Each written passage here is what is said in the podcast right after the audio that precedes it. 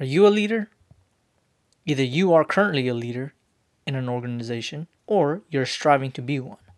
I'm not sponsored by the military for this episode, but today we are fortunate to have Staff Sergeant Cheon, who is a military recruiter, to discuss his perspective in joining the military as a young Korean immigrant and progressing through the ranks and becoming a non commissioned officer. We're here today with Staff Sergeant Cheon. He is currently a recruiter here in Washington State, and uh, yeah, we'll we'll get right to it. Um, we don't want to waste anyone's time, but yeah, Sergeant Cheon, go ahead and introduce yourself to everyone.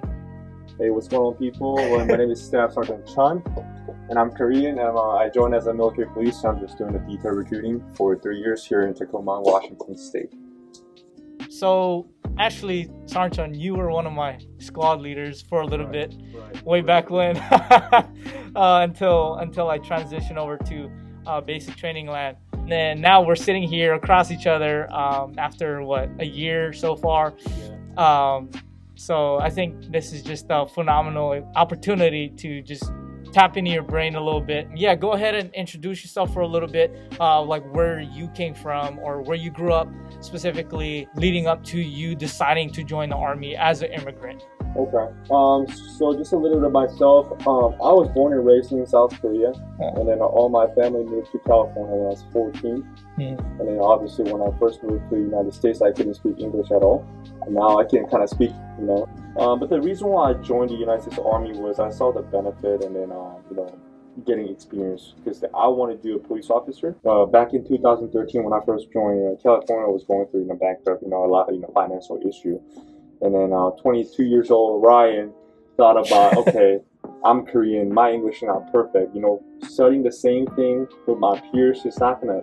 I'm not standing out. You know, Yeah. and why would they choose me you know, out of whole you know people you know, who working the same thing, you know, studying the same thing?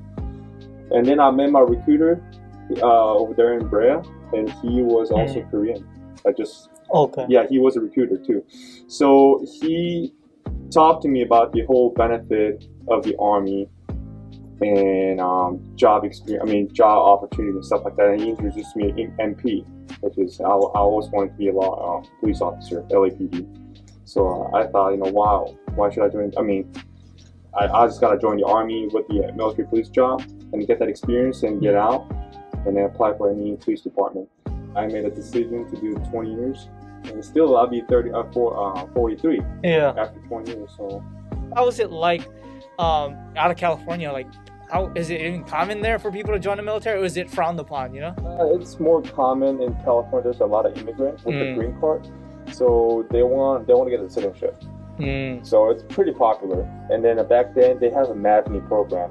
They didn't they didn't have to have a green card or citizenship, they, but they still can join and get the citizenship. That wasn't popular. But nowadays we don't have a MAVNI program, you know, available. Unfortunately, I, I was reading the newspaper. This Russian officer in the United States Army, he was actually a spy from actual actually from Russia. Okay, so this program you're talking about is for a these Mav- for the for yeah. these people who don't have a green card or Yes. permanent residency. Nothing. Just yeah, Yeah. like illegals. You're saying? I mean, legally, I mean, they they have they have they had a visa. Oh, at one point. Yeah, they could they can join Yeah. and get the uh the, the citizenship issue get fixed, you know, by the United States. Oh. Because they're getting citizenship, but now that's we call MAVNI program, but there's no MAVNI program at all now. Okay. So that's the one going straight to the army and getting um your U.S. citizenship, Mhm. bypassing the permanent residency or the green card. Right. That makes so much sense. Okay. So yeah, um, go ahead and talk about a little bit about your growing up in the army as, as a as an immigrant or as a minority, as a Korean, uh, coming from Korea. I I grew up in the Philippines for a little bit and then uh, moved to Hawaii, and I had my own struggles, you know, of, Yeah. of moving from from Hawaii all the way to New York to West Point, Yeah. and um, yeah, I've I've been called names and whatnot, but how did how did Ryan Cheon come from California, a different walk of life, and then thrown in this melting pot in the army and make it, you know, here as a recruiter? There? I mean, there's so many races in the United States. Like, I don't know. English was my, you know, hardest. I, don't know how to say it, but English was my struggle. Hmm. You know, still, you know, English saying English and learning English is still, you know, um, it's hard. But um, I don't know how to say it, but I, I mean, I'm studying every day. You know, learning, still going to college. You know, to try to learn English. So try to overcome the whole this obstacle. But yeah. Going up the ranks in the military from a specialist and then becoming an NCO, mm-hmm. what would you say was your biggest challenge i guess. You know there's a stigma right? Oh he's asian he's timid he doesn't he lacks confidence and he or she's only good at math. You know those typical Yeah, you know typical, yeah. um what would you say kind of helped you get out of that fear or um that perspective? Um, so for me, um, yeah, I was a little scared Mhm. to to get promoted to E5 because obviously specialist, you, you just gotta take care yeah. of yourself. But once you become an NCO, you know, there's a soldier under you, right? You have to take care. You have to have to take care of your subordinates. But my, I think my strength is the physical physical readiness. You know, I, I never miss 300. You know, I'm pretty good at shooting, so Yeah. that's where I'm getting confidence from. You know, I Mm. can lead soldier physically. You know, but everything comes, you know, naturally. You gotta respect them. You yeah know, even though your English is, you know, not 100%, you know, perfect, but once they show your uh, soldier that you genuinely take care of them, they will respect you. I mean, it'll come naturally. And then at the same time, you have to be physically fit to show them, okay, you gotta lead the way, NCO. That's what we do, right and lead by, you know, example. so less more less less of i guess your sex race gender orientation or whatever skin color where origin national origin wherever you came from right but more on merit and you're saying more of saying your physical fitness um obviously you worked on your english a lot more hmm um and then shooting you said shooting I mean, yeah, weapons. Did you shoot before joining the military No, I never, I never shot. so how did you get better I don't know. I was just, I guess I was just good at it. are you an expert Yeah. I've never shot a rifle Yeah. or a weapon in my life too until joining the army. But how, how did you get better? I have no idea. I just, Natural God given talent. I don't know. Just focus on fundamental. Yeah. Like what uh, Drill Sergeant taught me. I yeah. always remember. So just talking about merit, man. I think I think that I, I can also relate, right? Because I, I grew up in um, I grew up in this little, not so little anymore, I guess, is Kalihi uh, in Honolulu, and um, a lot of us um, we we think or even just the public, you know, they, they think of the name Kalihi. I don't know if you can relate to some your like your neighborhood growing up. You know, if you hear the word Kalihi, it's like, oh yeah, um, people get shot up, their houses get robbed, their cars get stolen. You know, there's that stigma. Um, but you can't let your circumstances define your potential, right? Like your merit. You have to obviously um, gain that merit and work on yourself as you grow up, right? And you can't let those circumstances, oh, okay, because I grew up in this neighborhood, then I, I can't do this. I can't become a great leader. I can't join the army. How am I going to stand in front of soldiers and lead them to battle? And it's so much more than that. And it's more on merit and you putting your mindset to it. What do you think about mindset growing up in the army? Because obviously it's really tough. I mean, even right now, you can talk a little bit about like the differences, right? But in the military, right, waking up in the morning, how do you get through it? And what's the biggest thing that you could take away from being in the military and you can't get anywhere else, you know? Like I said, I love the army. I never take anything, you know, into heart, you know, heart, you know, to do this because I love the army and I, I, I like to do this. So I don't think Do you have to love the army before you join the army? you don't have to.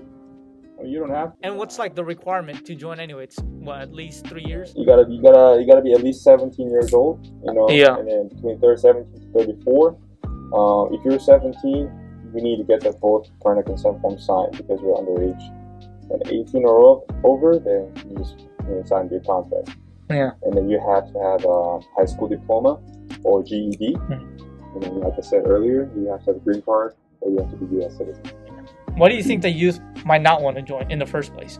You know, there's there's a research study. I forgot where it was. You can just Google it. But um, most people will not leave 35 mile radius within like their hometown or something like that. There's a certain mile radius they will not leave out of their hometown, and they want to stay at home. They can't leave anywhere else because obviously, if you join the army, you're gonna move.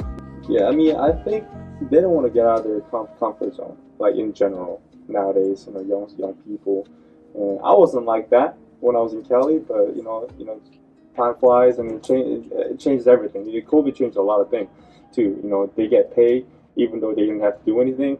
That's the reason why. You know, why am I joining? You know, while you know, I'm getting the money from the government. You know, why am I putting myself into the hard situation? Yeah. But they're young. They're not thinking about their future. You know how much benefit they're going to get, but they don't. They don't really think about that. They're thinking. They're cons- concerned about right now you bring up a good topic that is actually on my mind right now. So is is the military an institution or a corporation? What do you think? I mean, we are competitive. We try. The military tries to be competitive with corporate America and just the entire economy in terms of salary, right? We always constantly have to have that pay increase. And president former president trump has been very consistent with that. And he's pro-military. So in the past couple years or three years when he was in office he actually increased our our salary pretty high. Yeah. like two three percent or something like that. I don't know the exact high, numbers but it, it was pretty high. Yeah. yeah he's he's given us the highest increase. But in terms of corporation institution how do you think that plays in terms of the youth or potential recruits in joining the military I think it's because of you know all the pay. You know, they're trying to get out of these situations. That's the most reason why you know, nowadays people are trying to join. Mm-hmm. You know, they're not thinking about okay, they're not too patriotic to join the army. just, just, I'm not. I'm not patriotic enough. Oh, no, I mean like most people around like nowadays. That's yeah. the reality. Yeah. back then, you know, a lot of people were patriotic and you know, they trying to join because they want to serve the country. But nowadays, they're looking for the benefits you know, I want to do this job. Can I get the job? Otherwise, I'm not joining.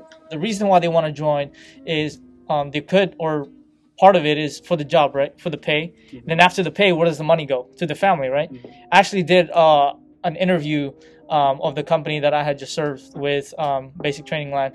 I asked, I think it was about 20, 20 to 30 um, trainees, ask them why did they join. More than 50% of them, I would say 60, 70% of them said family actually is to join for their family to provide for their family. I think they're, the recruits are moving away from patriotism, more so family. Yeah. I think that's still also still a good reason though, because at the end of the day, family is everything. Um, and we talk about okay, the the military is your second family, or could be your only family, um, depending how you look at that. Um, because obviously, the thing that's competitive in the military is we treat each other like our own, right? Um, some of the programs we have like EO, Sharp, you know, those are the biggest programs that we have that that shows that we care about our, our family, our soldiers, our brothers and sisters in arms, you know.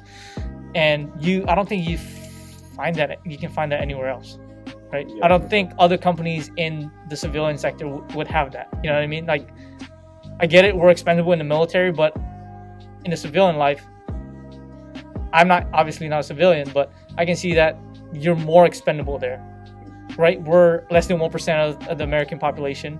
Civilian sector is the 99%, all right? 100 minus 1. right. uh, but yeah, I think in that respect, um, being in the military um, has those benefits. Mm-hmm. What would be one thing you want to share with the future leaders of America? They don't have to be in the military right now they could be sitting at home listening to this this interview, this podcast, and thinking about possibly joining, or they want to be a leader. And the military obviously is a great platform. It doesn't have to be oh okay, join the military. Yeah, uh, um, just for me, you know, just sharing just a little bit of like myself, right? Like back in 2013, I grew up in a family with the grandmother at the, at the house, right? I didn't do anything because grandma does it everything, right? I mean, I didn't even know how to, to do the laundry because she takes it out, like she takes my clothes and they wash it and it's just fold it together and put it, bring it back to my room, right? Just a simple thing like that, you know, I had to learn. You know, I wanted to learn, but I didn't know how to, but I joined the army and just like simple thing I learned. That's that's the beginning of a leadership. You know, just learning and growing right as a adult. You know, I was 22, so Army can definitely help you out to grow yourself. You know, and then give like you know make you learn leadership. You know, they're gonna put you in the leadership position, and then you're gonna learn. And that's a lot of the you know just a civilian company is looking for who has a leadership right, mm-hmm. in but that's not something you can buy from someone. You know, you have to learn. You have to go through the situation and learn. So I think that's a huge benefit of being in the United States Army. And at the same time, and then you're gonna get your experience. Whatever the job you chose, you know, join at joining as, and you're gonna learn how to perform that duty um, Mhm. and then get the certification. And then if you decide to get out, then you can use that experience and the certification and get hired easier than just normal civilians. Yeah. You can't learn how to lead sitting on a couch at home Yeah. or on a video game. you have to get right? your- It's it's that realism, right? right. Realism being out there in in the extreme weather, hot and cold, because you and I have both been there, um, and going through the emotional highs and lows of of life. Right. and then putting your life on the line there because anything could happen, even in training, right? It's the uncertainty. At the end of the day, you have to be leading up front Right. because you have you're in charge with the duties of taking care of those of you of yours left and right. Right. These are Americans, America's sons and daughters, and right now you have the opportunity to to recruit Right. and um, give them this opportunity. I say it as an opportunity for them. I think, in my in my point of view, it's you giving them the opportunity. Hey, let me help you Right. get that op- get get that opportunity. You know what I mean? You want it, then I'll provide you this avenue. Yeah. Versus people thinking like, oh, that's that place is or coming to a recruiting station is gonna pull me away or is gonna disadvantage give me a disadvantage in life. No, there's only positivity, Right. positive vibes. Yeah. Well, I guess we'll close it out here. Yeah. Saran Cheon, thank you for this opportunity to just impart some of your knowledge and wisdom to future leaders and you know soldiers if they want to. If you're around Tacoma, Washington, or Western Washington in general, feel free to reach out to Saran Cheon, Staff Sergeant Ryan Cheon. He is also on Instagram. What's your Instagram handle? That's the uh, Army Recruiter Staff Sergeant Cheon, but I'll share with you after. Okay. Yeah. Yeah, so go ahead and check them out if you have any questions in general in just joining the military. Uh, if it's even in your horizon, um, go ahead and DM him or check him out on there. Anytime. I already put someone in from Virginia, so it doesn't. You don't have to be around here. Yeah. So I can virtually help them out, you know, even though they're not around here. Wow. So, yeah. Wow, there you go. So I'm I'm helping one person out, out of Guam right now. They Wow. reach me out, and then you know messages everywhere, so I can help them out. wow, no excuses. There you go. Have a blessed holiday season, everyone, and uh, we're signing off. Thank you so much for tuning in in today's episode. Leadership experience comes in many different forms, and the military is just one of them. It is a phenomenal platform to obtain some leadership experience and bring into the civilian sector, because the institution is none like other. It is literally less than 1% of the population. I hope you were able to take away some information from this podcast, and I look forward to seeing you on the next episode.